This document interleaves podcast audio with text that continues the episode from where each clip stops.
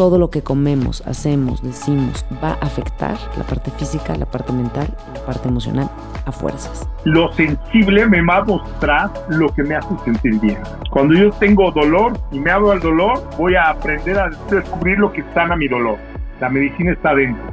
Explorar la eroticidad del cuerpo físico sin poner barreras, ¿no?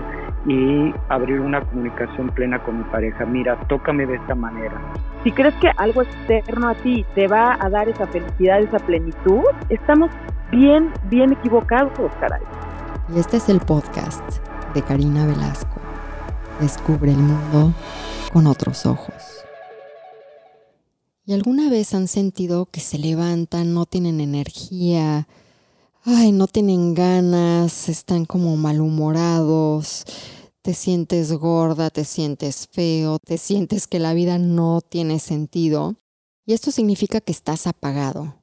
Pero imagina que hay un botón dentro de tu ser que puedes prender y que puede activar esta energía donde te vas a sentir bien y donde te vas a sentir bien la mayor parte del tiempo y vas a prender ese botón y te vas a despertar con ganas, con entusiasmo, con energía para hacer todo lo que quieres hacer. Y esto es precisamente lo que te enseñamos en el método Yorgasmic y en este libro, El futuro del sexo. Te enseñamos a que descubras dónde está ese botón, que lo puedas prender y que vivas la mayor parte del tiempo encendido y prendido por la vida. Adquiere tu libro ya en Amazon y Apple Books, en todas las tiendas en México y en inglés, si lo quieren buscar, también en Amazon.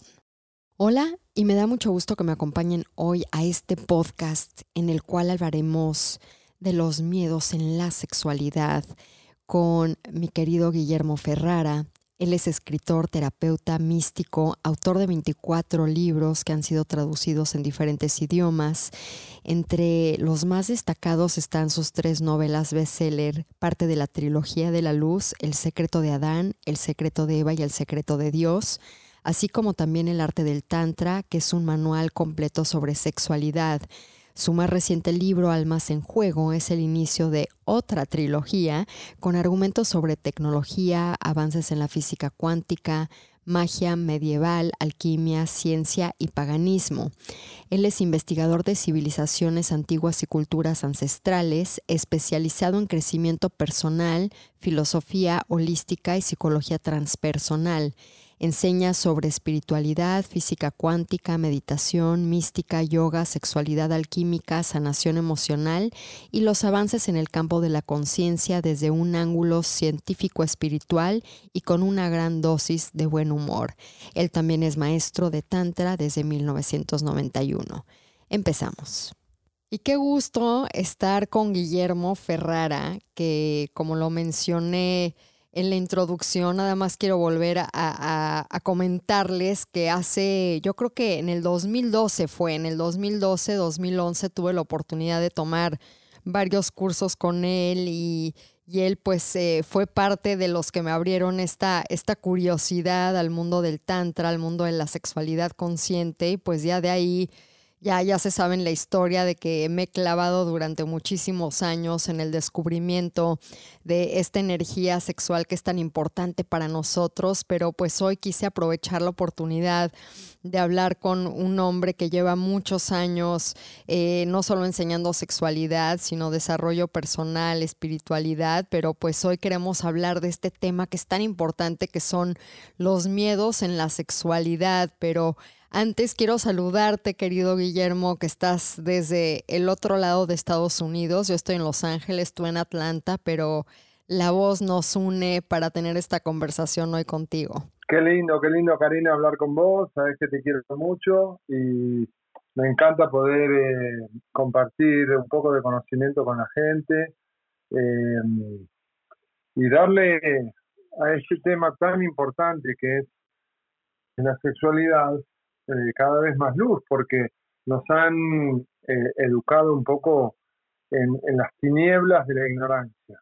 Así es, y esa ignorancia eh, ¿cómo, ¿cómo, has visto, digo, con tantas, digo, miles de personas que han ido contigo a tomar cursos, a aprender de la sexualidad?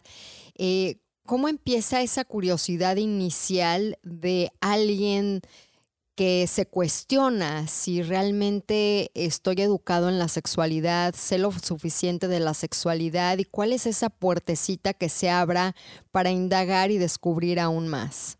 Bueno, a lo largo de, toda la experiencia que he podido dar en seminarios y en consultas sobre la sexualidad tántrica, eh, hay, hay muchos tipos de personas, pero creo que lo más conflictivo es cuando alguien tiene miedo de eh, embarcarse en el descubrimiento de su energía de vida.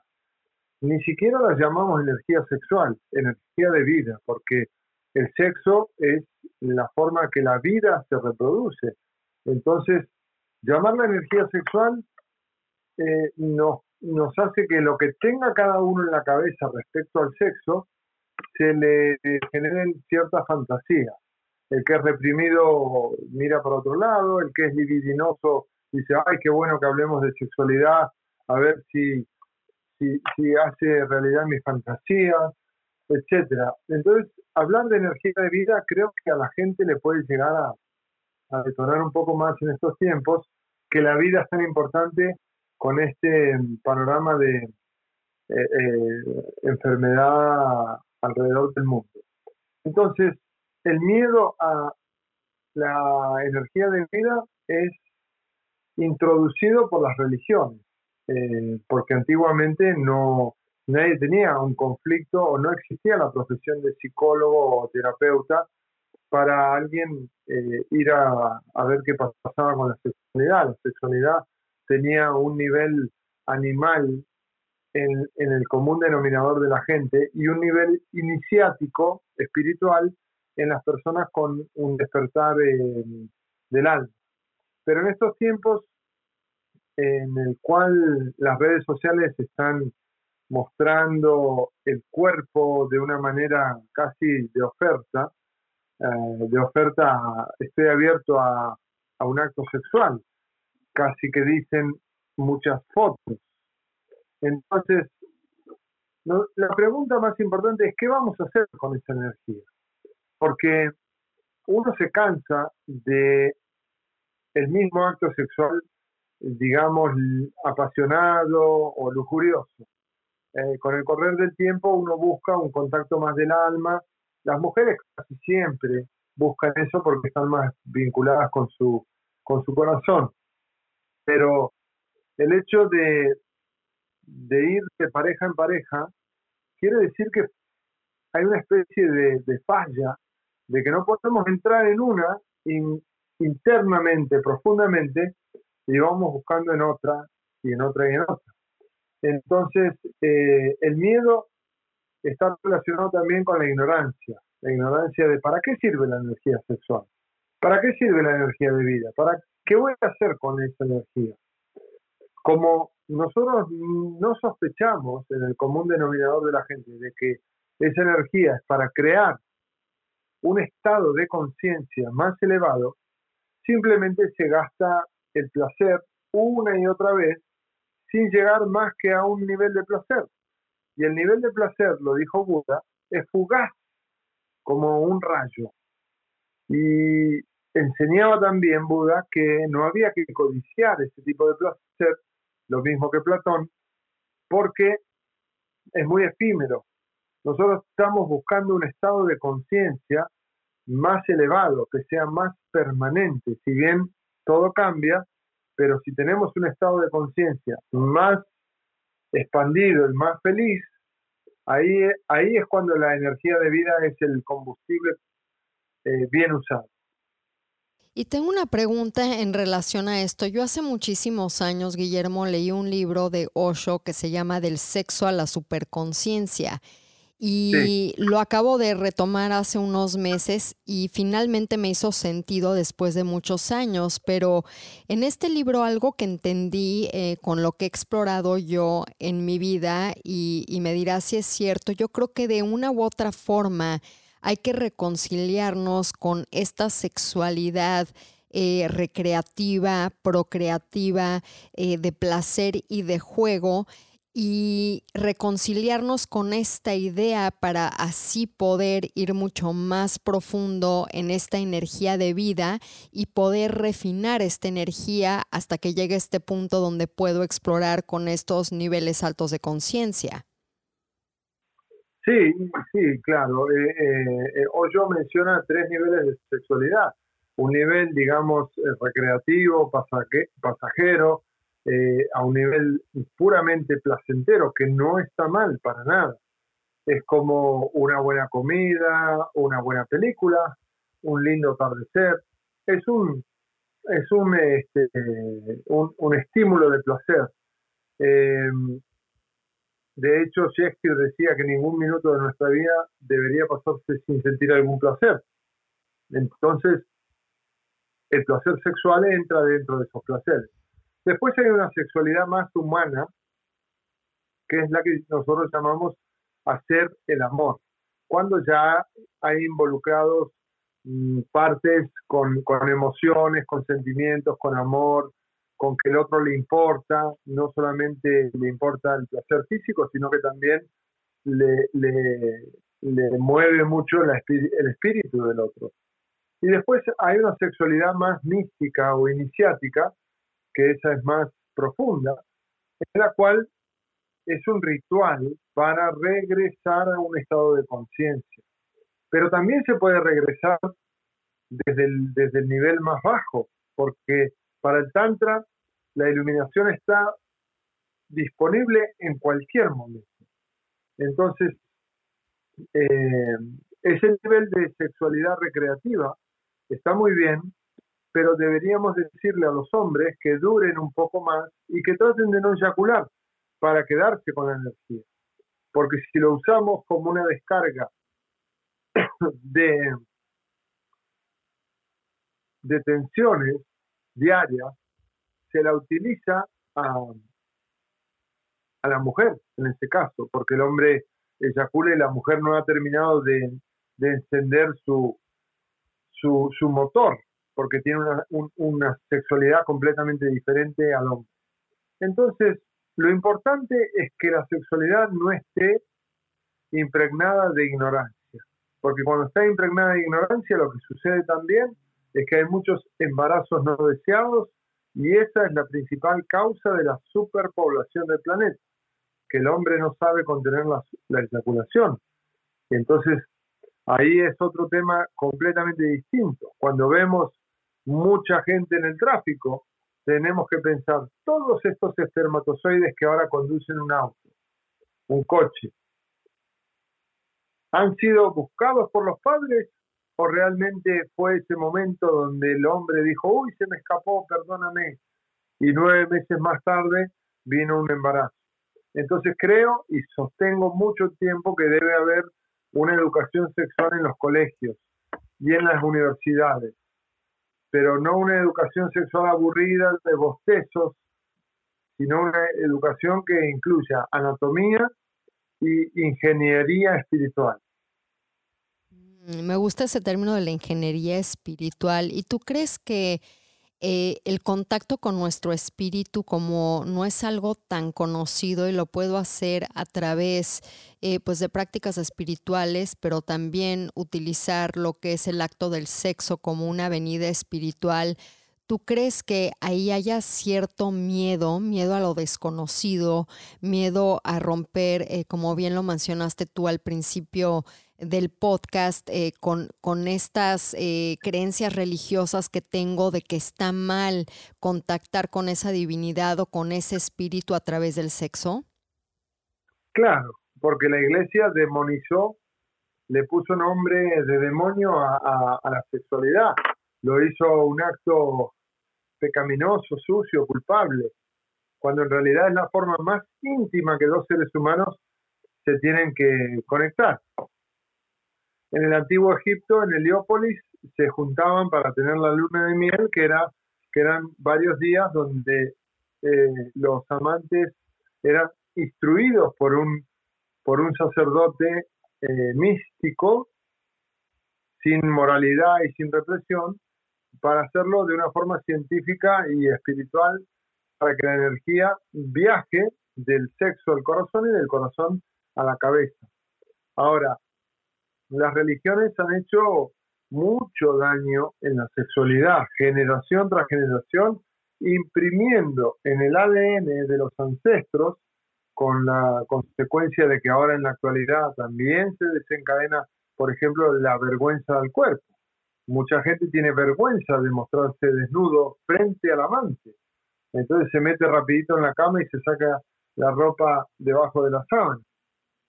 Pero también hay una histeria, hay una histeria que muestra, muestra en las redes sociales cuerpos como si eso fuera lo máximo que podemos tener. Es como si eh, eh, la gente mostrara la botella de vino y nunca se tomara el vino, que es lo más importante, el contenido.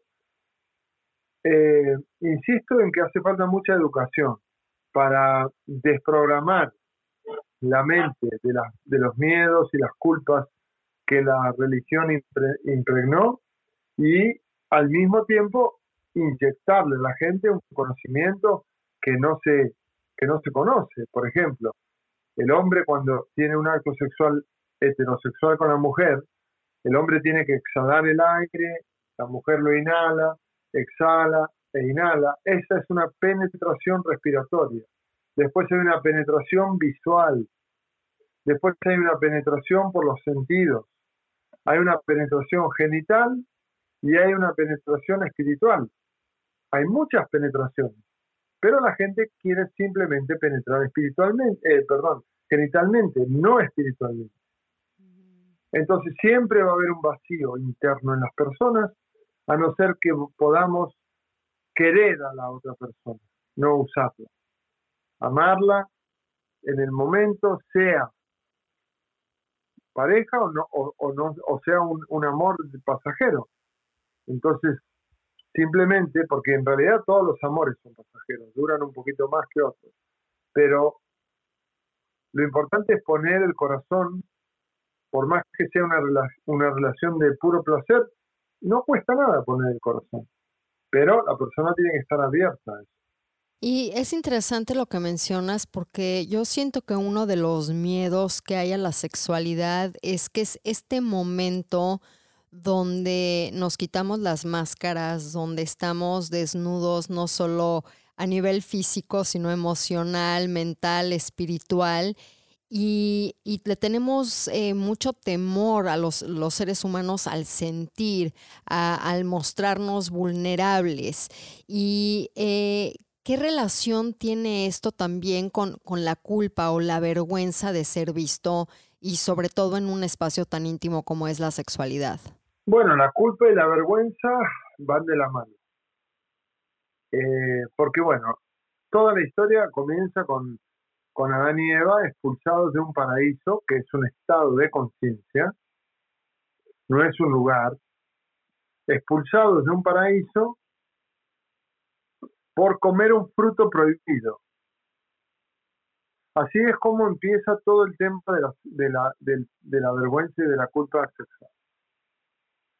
Ahora bien, el Tantra dice, con el mismo pie que te caes, te tienes que volver a levantar. Si la humanidad se cae por un estado, por, del estado de conciencia, por un acto que no debía realizarse, por un acto de no comer esa fruta del árbol prohibido, si nosotros nos vamos a la parte esotérica, vamos a ver que la fruta en cuestión era como una manzana. Si nosotros vemos una manzana y lo vemos como simbolismo arquetípico, una manzana es un círculo rojo de unos 5 centímetros de diámetro. Nos encontramos también con un árbol, el árbol de la ciencia del bien y del mal. Nos encontramos también con una serpiente, y nos encontramos también con Eva y Adán.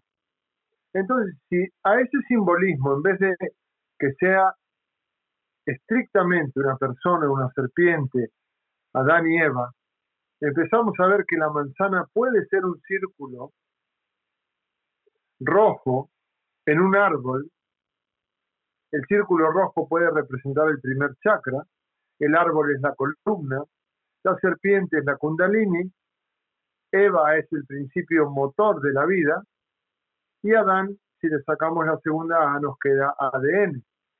Esto se vendría a traducir como, de ese fruto no comeréis, a no ser que quieras crecer y multiplicarte. En términos actuales sería, mira, güey, si no quieres crecer y multiplicarte con un nuevo niño, no eyacules dentro de la mujer, no uses ese fruto, quédatelo. Entonces, toda esa historia arquetípica representa de que nosotros perdemos un poco de estado de conciencia cuando hay una eyaculación. Los franceses lo llaman le petit mort, la pequeña muerte. Uno queda fuera de combate, fuera de juego. Pero ¿qué pasa si el hombre mantiene la energía, mantiene el deseo, mantiene el esperma, puede tener orgasmo sin eyacular? O no, da igual pero se queda con esa energía. Lo importante es quedarnos con la energía y tratar de eyacular lo menos posible, porque esa es la caída del paraíso, esa es la caída del estado de conciencia. Y al cabo de siglos y generaciones y generaciones, eso se fue agravando cada vez más. Por eso hay tanta, tanto dolor y tanto conflicto en este planeta. Mm, y, digo, mencionaste que, es muy diferente la sexualidad, la energía de vida, cómo, cómo se mueve en un cuerpo masculino y cómo se mueve en un cuerpo femenino. En el caso del hombre ya vimos que, que eh, esa es la semilla, ¿no? La, la, eyaculación y que hay que inyacular o no eyacular físicamente para que esa energía de vida se contenga y se quede en ti. Mi pregunta es eh, para todos ustedes que nos escuchan, que seguro, seguro se, están preguntando en este momento, ¿y qué, cuál es la diferencia entre sacar esa energía a través de la eyaculación y cuál sería la diferencia de cuando contengo o tengo esta energía en mí, en este caso de un hombre? Bueno, muchísimas, muchísimas diferencias. Por ejemplo, e, es la electricidad todavía está ahí Imaginemos una habitación que apagamos la luz, se va la electricidad y todo queda oscura. ¿Qué es lo que pasa? Cuando nosotros como hombres perdemos la erección, también perdemos el deseo. Si no se siente un amor profundo por nosotros mismos que pueda inundar de amor a la otra persona, va a haber un vacío, va a haber una, sensación de, ay, me, me saqué esta brasa de encima tuve placer, pero ya quisiera que esta persona se vaya de aquí, como la película eh, El lado oscuro del corazón. Eh, la gran diferencia es que el hombre continúa con erección, continúa con deseo, continúa con los espermas dentro de la sangre. Y esto es lo importante, dentro del cuerpo. Entonces, la energía del esperma va a levantar en vibración una octava energética a la sangre.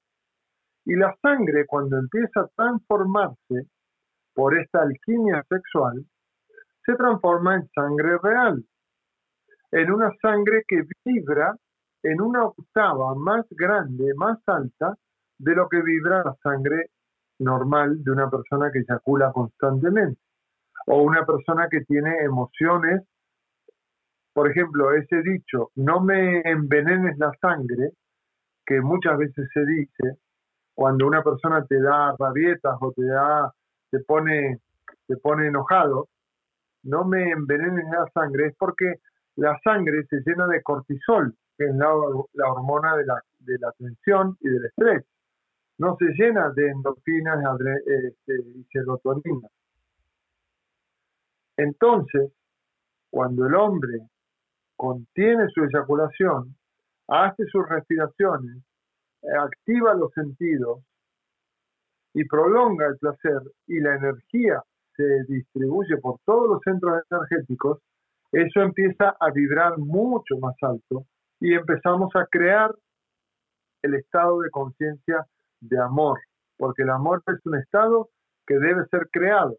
No es lo mismo la atracción inicial que hay entre las energías y los cuerpos, que lo llamamos, mal llamamos amor a primera vista, que lo que es crear un estado de amor que es el estado que vence a la muerte. Por eso en la antigüedad los iniciados tenían un proceso, porque lo que querían todos era hacer lo mismo que hizo Jesús, vencer la muerte. Pero si no hay un voltaje energético dentro del cuerpo, de todos los cuerpos, físico, mental, astral, emocional, espiritual, cósmico, nirvánico, todos los cuerpos que tenemos dentro, no se alcanza a, dar la talla para vencer la muerte. Entonces, por eso se hizo tan famoso Jesús, porque venció la muerte, no porque escribió diez mandamientos que hoy casi nadie cumple, sino porque tuvo superpoderes. Eso fue lo que lo hizo distinto a otros maestros o, o este, profetas. Entonces, el quid de la cuestión aquí es que el ser humano necesita cuidar esa energía, porque esa es la energía que nos mantiene conectados. Mm, conectados con la vida, conectados con nuestro poder creativo, ¿cierto? Claro, conectados con el sol, conectados con ese estado de entusiasmo que el enteos entre Dios y el espíritu, conectados con los demás seres humanos. Por ejemplo, yo en mi local, eh, aquí en Shakespeare, en Atlanta, eh, tengo un café, entonces entreno a la gente y le digo, mira, lo más importante es darle a la gente un estado donde se sientan como un rey y una reina. Aquí la, la única corona que manejamos es la corona de la alegría y de la salud. Mm. Pero me es muy difícil transmitirle a la gente lo que yo le transmito a la gente, porque la gente viene y yo yo naturalmente le expreso mi felicidad atendiendo a la persona. Pero la gente, sobre todo la nueva generación de chicos que va entre 16 y 22 años, es una generación muy perezosa, muy atontada con la música de hoy. No, es, no son personas emotivas, no son personas eh, que expresan esa alegría natural, sino que sobre todo aquí en Estados Unidos, seguramente en Los Ángeles lo has visto un poco más marcado, porque aquí se habla mucho de la hospitalidad sureña y la gente es muy educada en Atlanta. Eh, y muy amable, pero no se puede transmitir ese estado de alegría, uno lo tiene o no lo tiene. ¿Y qué pasa? Cuando uno va cultivándolo, eso en el taoísmo y en el tantra se llama el cultivo interior, de la sonrisa interior. Uno es feliz internamente. Entonces, eh, eso está muy ligado al uso de la energía sexual, porque la energía sexual puede estar dormida, semidespierta o iluminada. Muchas personas la tienen dormida. son personas que hasta que nos llega la pareja no se ponen a, investigar su sexualidad. Entonces yo le digo, mira, tú, tú quieres que venga un amante muy bueno, esto es como si fuera una maratón que quiere salir a correr con la persona, la persona viene preparada para correr 10 kilómetros, pero tú nunca te entrenaste. Y va a ser muy injusto que la otra persona venga como experto en sexualidad y tú nunca te has entrenado con tu propio cuerpo y le pides al otro que te autosatisfaga. Eso está basado en el egoísmo. Uno estando solo, sin pareja, debe conocer su cuerpo. Yo tengo un reto de 22 días de sexualidad en donde le, hago hacer diferentes ejercicios a la gente, entre otros bailar desnudo o dormir desnudo o tocar su cuerpo de forma científica y conocerlo y quitarle las marcas, las máscaras de la vergüenza, que son marcas de la ignorancia en la psiquis. Entonces, eh, la culpa y la vergüenza son grandes enemigos de la felicidad de la persona, no solamente de la sexualidad, porque a la persona le es más difícil, una persona culpable, vergonzosa, tímida, le es mucho más difícil ser feliz, porque está atada internamente con ciertas cadenas psicoemocionales que no le dejan desplegar el potencial de felicidad que tiene. Mm.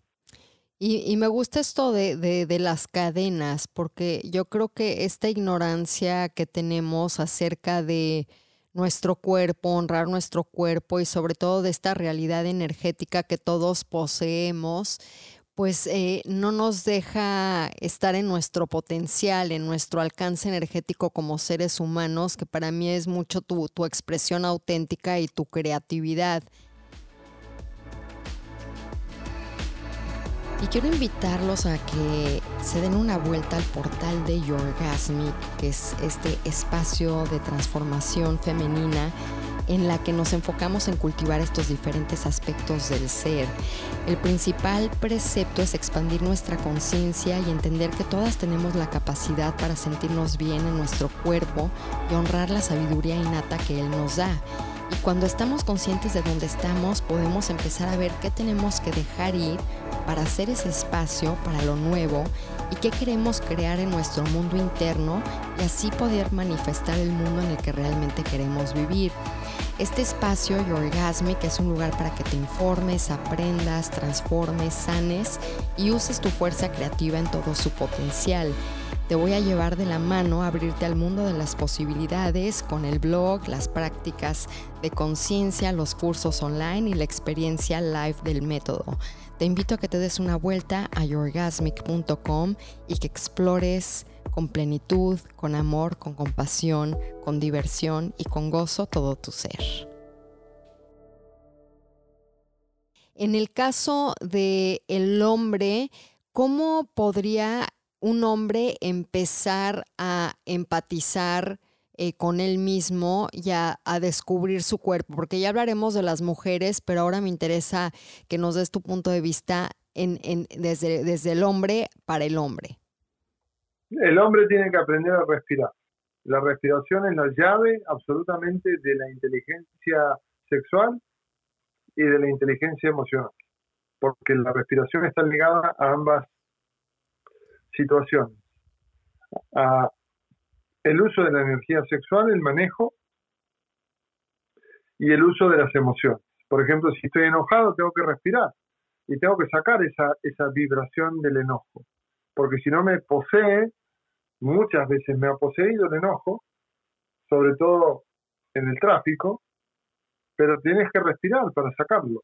Del mismo modo, cuando viene la pulsión sexual, la pulsión sexual se maneja con la respiración para que no quede la energía eh, abrumada en el primer y segundo chakra, en la zona genital, sino que se distribuya por los meridianos, por el conducto central que va desde, desde las gónadas hasta el entrecejo y empieza a subir hasta el corazón. Porque si la energía sexual no sube al corazón, el ser humano está vacío. Entonces el hombre tiene que aprender a respirar y después a quitarle el poder únicamente a lo genital. Tiene que involucrarse más con los sentidos. Eh, al, al, saber manejar los sentidos, ya hace que la energía empiece a movilizarse desde cinco ángulos diferentes, no solamente lo genital.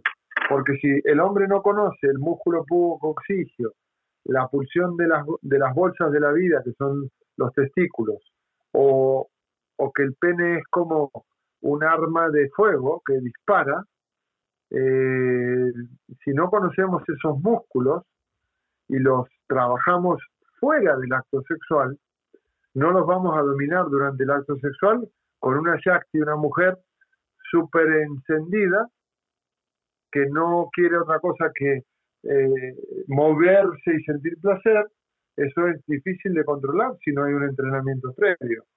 Entonces, tiene que haber varios, varios entrenamientos en el hombre, empezando por la respiración y siguiendo por el conocimiento del cuerpo.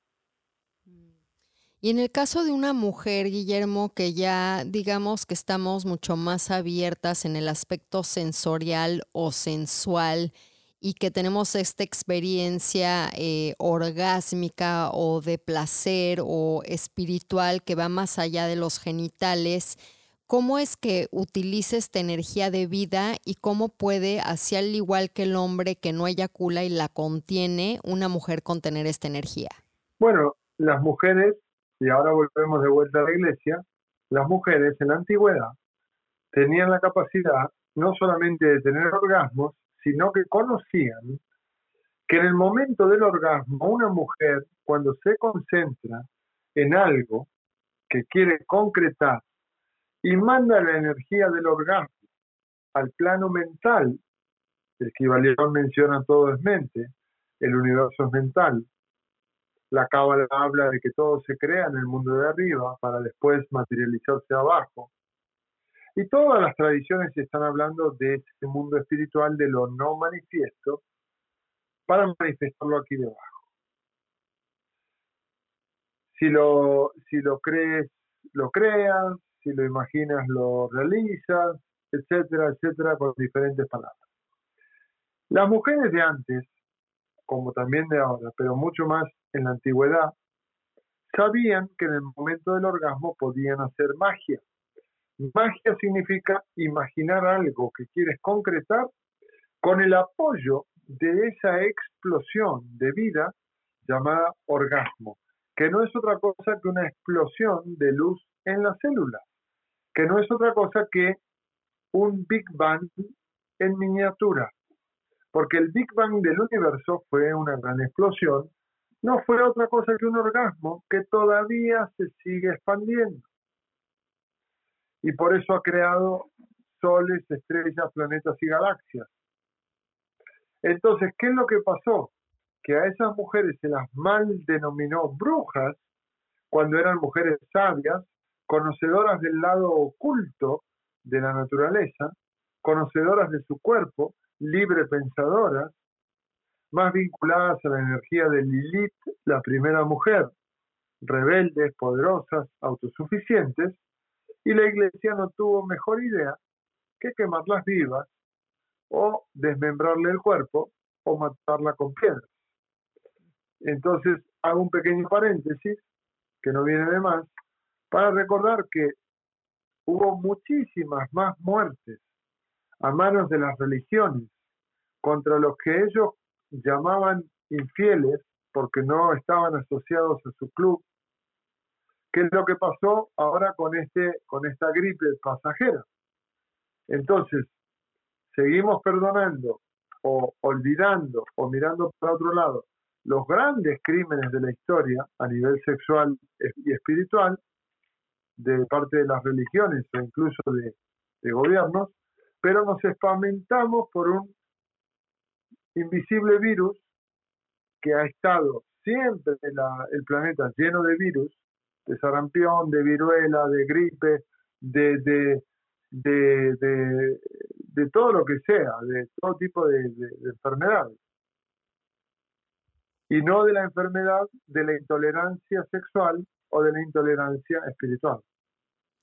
Wow, y qué fuerte lo que dices, pero, pero así es definitivamente. Y, y ahora que hablábamos de los miedos, yo creo que ese es un miedo importante, Guillermo, porque en el momento que me asomo a ver eh, lo que sucede a un nivel eh, tanto esotérico, espiritual, emocional, eh, del cuerpo, este poder que tengo con mi energía sexual, con esta energía de vida, empiezo también a derrumbar muchas de estas creencias, muchos de estos de estas narrativas arcaicas que yo he convertido en parte de lo que me identifico, de lo que me hace ser esta persona y cuando se me derrumba eso, es esta oportunidad como de reinventarme, ¿no? De, de hacer esta magia, de imaginarme y ver quién va a ser Karina con el uso de esta energía de vida. Y yo creo que eso nos da muchísimo miedo. ¿Tú cómo lo manejas en tus talleres y en tus cursos cuando alguien eh, empieza a tener esta experiencia, porque eh, nosotros hablamos de esto en el podcast, en este caso en nuestros libros, pero no sé si te pasa como a mí que disfrutas mucho eh, brindar estas experiencias, porque solo en la experiencia vas a tener esta sabiduría. Eh, en tus cursos, ¿qué has visto? ¿Cuál es esta reacción cuando tienes esta experiencia de tu energía de vida? Bueno, eh, hay diferentes reacciones de, acuerdo a la cultura del país. Por ejemplo, en España, donde trabajé mucho tiempo, eh, mm, los españoles son más libres en cuanto al cuerpo. Eh, no tienen grandes conflictos con la desnudez. Si yo hacía un, curso y implicaba un, masaje y la gente tenía que sacarse la ropa, no había ningún tipo de problema porque hay muchas playas nudistas en España. Pero si eso pasaba en otros países latinoamericanos, sobre todo por el, por el gran peso religioso que se implementó generación tras generación respecto en contra del cuerpo y la vergüenza, eh, era más difícil. Pero, por ejemplo, en Alemania tuve una experiencia muy buena, donde los alemanes se bañan juntos entre tres o cuatro personas, como quien está tomando un café, porque ellos estaban educados desde hace mucho tiempo de que el agua había que cuidarla por la época de la guerra, pero no se bañan en términos sexuales, sino como quien se baña normalmente. Eso lo, lo viví en un retiro. Y ellos no son tan emocionales y terminaron un curso de tantra llorando emotivos, porque yo les llegué la energía hacia el corazón y decían, no sé lo que nos está pasando, se miraban los alemanes como, como si fueran eh, eh, eh, raros, porque dice, los alemanes no lloramos mucho, no expresamos nuestras emociones. ¿Qué nos hiciste? ¿Qué pasó? Claro, la energía de vida fue la que hizo todo el recorrido para llegar al corazón y decirle, aquí está, aquí está la niña que fuiste, aquí está el niño que fuiste. Entonces, eh, México, por ejemplo, también ha habido algunos seminarios que, que, han trabajado con el cuerpo desnudo y fue una experiencia muy linda. Eh, pero el común denominador de la gente tiene vergüenza a, a, que le vean el cuerpo. A que nos juzguen. Claro, partes del cuerpo, porque uno anda con la cara desnuda todo el tiempo, los brazos y las piernas normalmente también. Y las manos desnudas no hay vergüenza. La vergüenza se implementó en las zonas más energéticas del cuerpo. Y eso fue planeado porque en la antigüedad la gente no se vestía con dos piezas, se vestía con una túnica. Y túnica, tal como la palabra lo dice, es tu única vestimenta. Es un sentido de unidad de todo el cuerpo. Cuando se divide la parte de abajo del pantalón con la parte de arriba de la camiseta, también se divide psicológicamente a la gente. Entonces, todo esto no viene de ahora, esto viene de hace mucho tiempo. Oye, y eso de la ropa me llama la atención porque precisamente eh, como que siento que se le ha dado mucha validez a los centros de conciencia de energía altos, que es el corazón, la garganta, eh, el aña chakra y el sahasra, ¿no? Que te conecta, pero hay como esta desconexión de esa parte del cuerpo con, como dices tú, de donde cierran tus jeans hacia abajo, hazte de cuenta que no existe. Claro, claro, la gente tiene mucho tabú con esa, con esa parte. Y lo que mira el hombre, el hombre clava la mirada en el primer chakra de la mujer y le, y le trato de ver los glúteos, que sirven, son músculos que sirven para sentarse, y la parte delantera de la vagina o la puerta de la vida, que es un, una zona donde salen niños y recibe placer. Pero hay tanto hambre, por eso hay una industria pornográfica tan grande, porque hay hambre por ver el cuerpo, hay hambre por ver la sexualidad. Entonces se va por ese camino que no tiene nada de inteligente, sino de, animal, en donde eh, es una sexualidad completamente ordinaria y animal.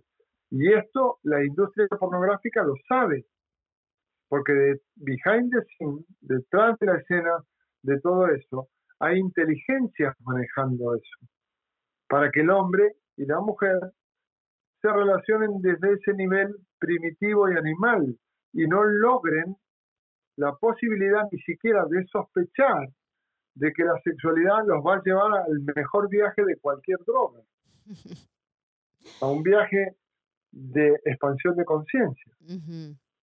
¿Y cuál es ese viaje? ¿Cómo se mostraría? Digo, porque yo ya, ya he tenido muchos viajes de ese, de ese tipo, pero para, para, lo, para lo, lo que nos escuchan, ¿Cuál sería, cómo podrías describir tú ese viaje? Porque cuando hablamos de conciencia o hablamos del espíritu, sigue siendo como una terminología bastante abstracta que eh, si no lo has vivido, pues no puedes entenderlo. Pero ¿cuál sería la diferencia entre un sexo normal, este, más arcaico, más salvaje, más humano, allá elevar esta, esta energía y tener esta experiencia consciente? Muy bien. Eh, antes de responder, le voy a decir a la, gente que está escuchando y viendo que Karina es una persona muy trabajada, con mucha experiencia y está haciendo las preguntas que haría una persona que recién empieza. Está haciendo eh, una labor casi periodística. Así es. porque mucha gente eh, no tiene la capacidad o tiene incluso vergüenza de preguntar. Claro. y yo creo que estas preguntas son bien importantes, Guillermo, porque eh, la mayoría de la gente que nos escucha, esto es algo totalmente nuevo y lo que queremos precisamente en este podcast es abrir esta ventana, esta posibilidad eh, con estas preguntas que todos tenemos de una u otra eh, manera, esta inquietud para poder pues llegar y alcanzar eso. Claro. Eh, exactamente, y bueno, te reitero el agradecimiento por preguntar por la gente, porque esto a quien esté escuchando y viendo, eh, es muy importante eh, que alguien haga las preguntas. Entonces, a ver, em, ¿qué, mm, ¿qué puede pasar con la sexualidad? La energía sexual se puede, puede ser una alquimia, una fuente de placer en el nivel más básico, una fuente de amor en el nivel un poquito más alto, una fuente de poder, de autoempoderamiento, una fuente de despertar, una fuente creativa. Todos los grandes eh, artistas, pintores, escritores, músicos han dicho que la energía sale de la sexualidad, de la energía sexual. Tenga pareja o no tenga pareja, es la energía de vida la que sube, sube, sube, sube y empieza a activar ciertos mm, péptidos y rincones del cerebro que no estaban antes activados. Tenemos que ver que la energía sexual es bioelectricidad y el cerebro se maneja por bioelectricidad, como todo el cuerpo. Entonces, si el cuerpo tiene la capacidad de prolongar el acto sexual, activarlo con técnicas de respiración, entrar en un estado meditativo, por más que haya movimiento dinámico. La energía va a ser conducida por lo que uno piensa, la vamos a elevar a la corona. Entonces, inmediatamente la persona va a sentir que no es solamente un cuerpo, sino que es una energía que se junta con otra energía y que ambos, como dos gotas de agua que caen en el océano, se vuelven algo más grande ya no son Karina y Guillermo que se juntan, es algo más grande, ya no es Pepito con Marita que se juntan, ya es algo más elevado que no tiene nombre. Porque incluso en el Evangelio de Tomás, esto lo menciono porque sé que mucha gente que tenga rasgos religiosos puede necesitar este sostén, pero en el Evangelio de Tomás, que fue quitado del concilio de Nicea, dice que Tomás apuntó las palabras de Jesús cuando dice, a no ser que tú vayas a unir lo de arriba con lo de abajo, lo de afuera con lo de adentro, el macho y hembra como uno, no entrarás en el reino. Nos está hablando de la unidad, lo que ahora la física cuántica llama el campo, o los chamanes llaman eh, el, círculo de vida o, o la conciencia o el gran espíritu. Entonces, esa es la posibilidad de que la conciencia se va expandiendo. Es como ir a un gimnasio y en vez de hacer eh, mal los ejercicios para cansarnos, los hacemos a conciencia para que el cuerpo mejore. Del mismo modo, la sexualidad no entramos para desgastarnos, sino que entramos para que la conciencia se expanda. Y en esta expansión de, conciencia, yo lo que he visto en, algunos de mis cursos, Guillermo, es, es este miedo a que hay nuevas sensaciones, nuevas emociones, territorios, donde me abro una experiencia sensorial mucho más rica, mucho más receptiva y sobre todo estos momentos eh, que, que, regresando a lo que decías de la pequeña muerte, yo lo interpreto un poco distinto porque es en este momento donde se muere esta identidad, donde ya no hay este apego a, como decías tú, a Karina o Guillermo, sino a algo más que me hace regresar a mi mente y tratar de racionalizar una experiencia de un estado alterado de conciencia. Y, yo creo que ahí es donde muchas veces nos da este temor a explorar, a disolvernos y a ser parte del todo, esta unidad, este, esta teoría del oneness, del campo. Sí, claro. Eh, bueno, esa apreciación es bien interesante porque, claro, la mujer tiene una experiencia completamente distinta. O sea, el hombre, en vez de optar por la eyaculación, puede optar por el orgasmo sin eyacular, que es algo similar a lo de la mujer, pero la mujer tiene más mm, facilidad en este caso porque no depende de una erección. Entonces la mujer puede, entre comillas, morirse más libremente durante el acto sexual porque la naturaleza de la energía femenina es como una semilla que, se entrega. Entonces en ese entregar hay un florecimiento. Y reitero, como no depende de una erección, aunque la mujer también puede eyacular al mismo tiempo que tener orgasmo, eh, le es más fácil a la mujer entregarse. Cuando, cuando deja la cabeza y es puro corazón, la mujer se entrega a algo más elevado que siempre lo anhela. La mujer siempre está anhelando ese estado. Y cuando ese estado no llega, se cansa. Por eso hay muchas, muchas separaciones, porque si la mujer no logra ese estado de entrega, de confianza y de desaparecer por un momento y volverse la diosa o volverse el océano, eh, siente que le falta algo. Pero nosotros como hombres tenemos que aprender a ir por ese camino también. Bueno, Guillermo, y esto es algo que te quiero preguntar porque eh, pues seguramente tienes una visión, una visión eh, acerca de cómo te gustaría, si ya estamos futureando, si ya le estamos pidiendo, digamos que nuestra, nuestra carta magna al universo, ¿Qué, desearías para la sexualidad? ¿Cómo, cómo, ¿Cómo te gustaría que la gente viviera esta experiencia de la energía de vida y de sus relaciones íntimas? Bueno, nosotros tenemos que tener los tres niveles de sexualidad. Tenemos que tener ese nivel que conocemos casi todos, que es el nivel animal, o el nivel pasional, o el nivel donde decimos, ah, me, me la comería entera, me lo comería entero ese hambre por el otro, y que está muy popularizado en las telenovelas y en las películas, eso está bien. Son dos, dos, dos eh, piedras que se frotan para buscar la chispa de, que se va a generar. La otra sexualidad es una sexualidad más humana, donde no hay tanta prisa, donde hay más amor, donde hay más eh, vínculo, con el otro, lo que normalmente hacemos es llamarlo hacer el amor a eso. Y lo otro lo llamamos coger en, unos países, foliar en otros países.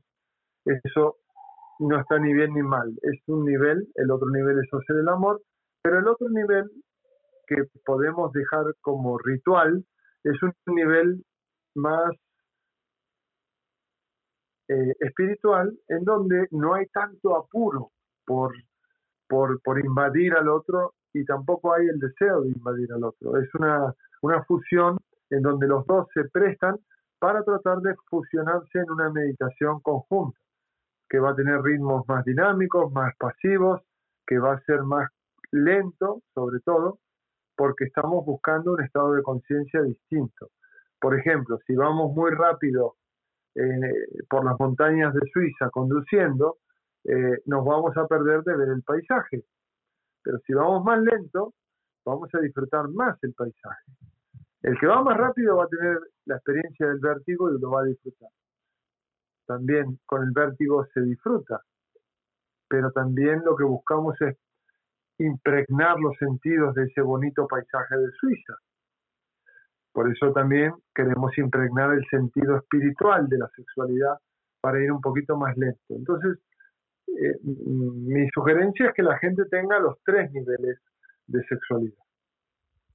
¿Cómo podemos soltar esta gran presión de la velocidad, de la meta del orgasmo, de la meta del placer y simplemente estar en ese recorrido? Es como que ya me subí al coche, pero no hay prisa y puedo estar en el coche y no tengo que estar al pendiente eh, de cuánta gasolina me falta, eh, si voy a ir a 100 o voy a ir a 80, porque es lo que sucede en la sexualidad. Yo creo que es este grande miedo de de soltar eh, tu, como si fuera ejercicio, ¿no? De, soltar tu meta. Bueno, eso pasa por el nivel de conciencia de cada persona. El Tantra menciona que en el deseo inicial trata de unirte en un abrazo, evitando llegar a los rescoldos del final a las cenizas del final. Porque el, sexo es como el fuego, tiene chispa, tiene llama, tiene brasa y tiene ceniza. Entonces, si nosotros vamos de la chispa a la llama, a la ceniza, no es buen, no es buen negocio.